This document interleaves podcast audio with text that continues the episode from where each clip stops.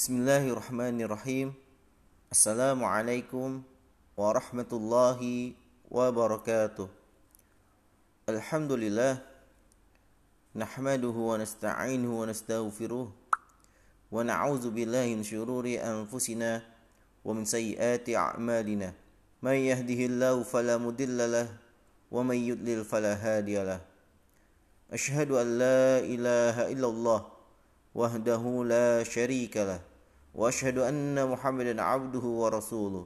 La nabiyya wal rasula ba'dah wa ba'd. Ikhwatal iman. Pemirsa Anchor Podcast. Alhamdulillah. Pembahasan kita kali ini yaitu mengenai rukyah. Dari buku yang berjudul Sembuh dengan Rukyah. Di dalam bab pertama dijelaskan tentang mengenal alam jin. Apakah jin itu? Seperti apa mereka? Kata jin berasal dari bahasa Arab yang bermakna sesuatu yang tidak terlihat atau tersembunyi. Disebut demikian karena zatnya yang tidak terlihat oleh mata. Pecahan kata jin dapat pula menjadi janin. Janin adalah cikal bakal manusia yang ada dalam rahim ibunya. Disebut demikian karena ia merupakan sesuatu yang tidak terlihat oleh mata secara langsung. Bila ingin melihatnya, kita memerlukan alat bantu. Secara istilah, definisi jin adalah arwah atau jiwa yang memiliki akal yang mendapat beban atau kewajiban ibadah seperti manusia. Fisik jin tidak terlihat oleh panca indera. Wujud mereka tidak terlihat dalam bentuk aslinya. Mereka memiliki kemampuan untuk berubah bentuk dan wujud, memerlukan makan dan minum, menikah, dan memiliki keturunan, serta kelak akan dihisap atas perbuatan mereka di akhirat seperti manusia. Dari definisi di atas, maka jin adalah kebalikan dari kata insan atau manusia.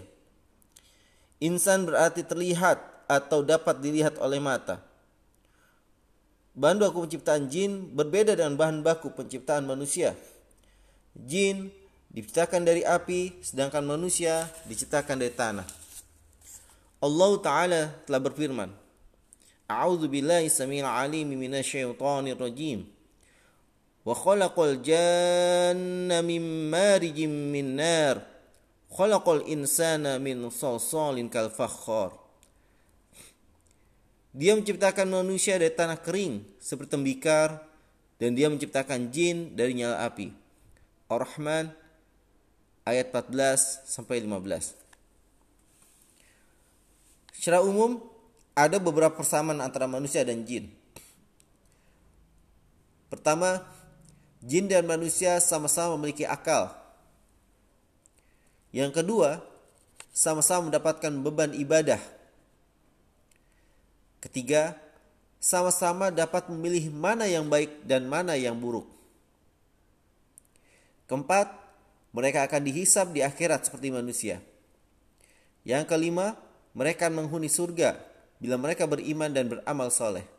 Namun, bila mereka zalim, maka akan menghuni neraka seperti manusia.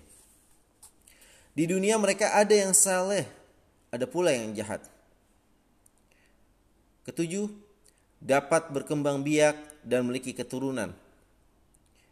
Kedelapan, mereka memiliki sifat seperti manusia, seperti senang, susah, kuat, lemah, kaya, miskin, dan lain sebagainya.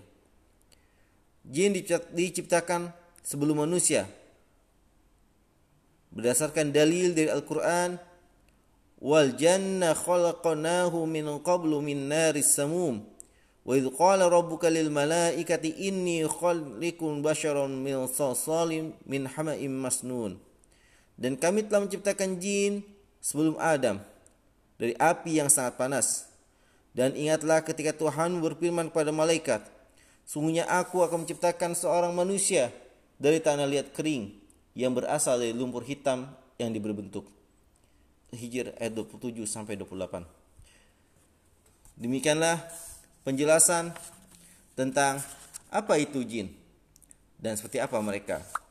Wassallallahu ala nabiyyina Muhammadin wa ala alihi wasallam. Assalamualaikum warahmatullahi wabarakatuh.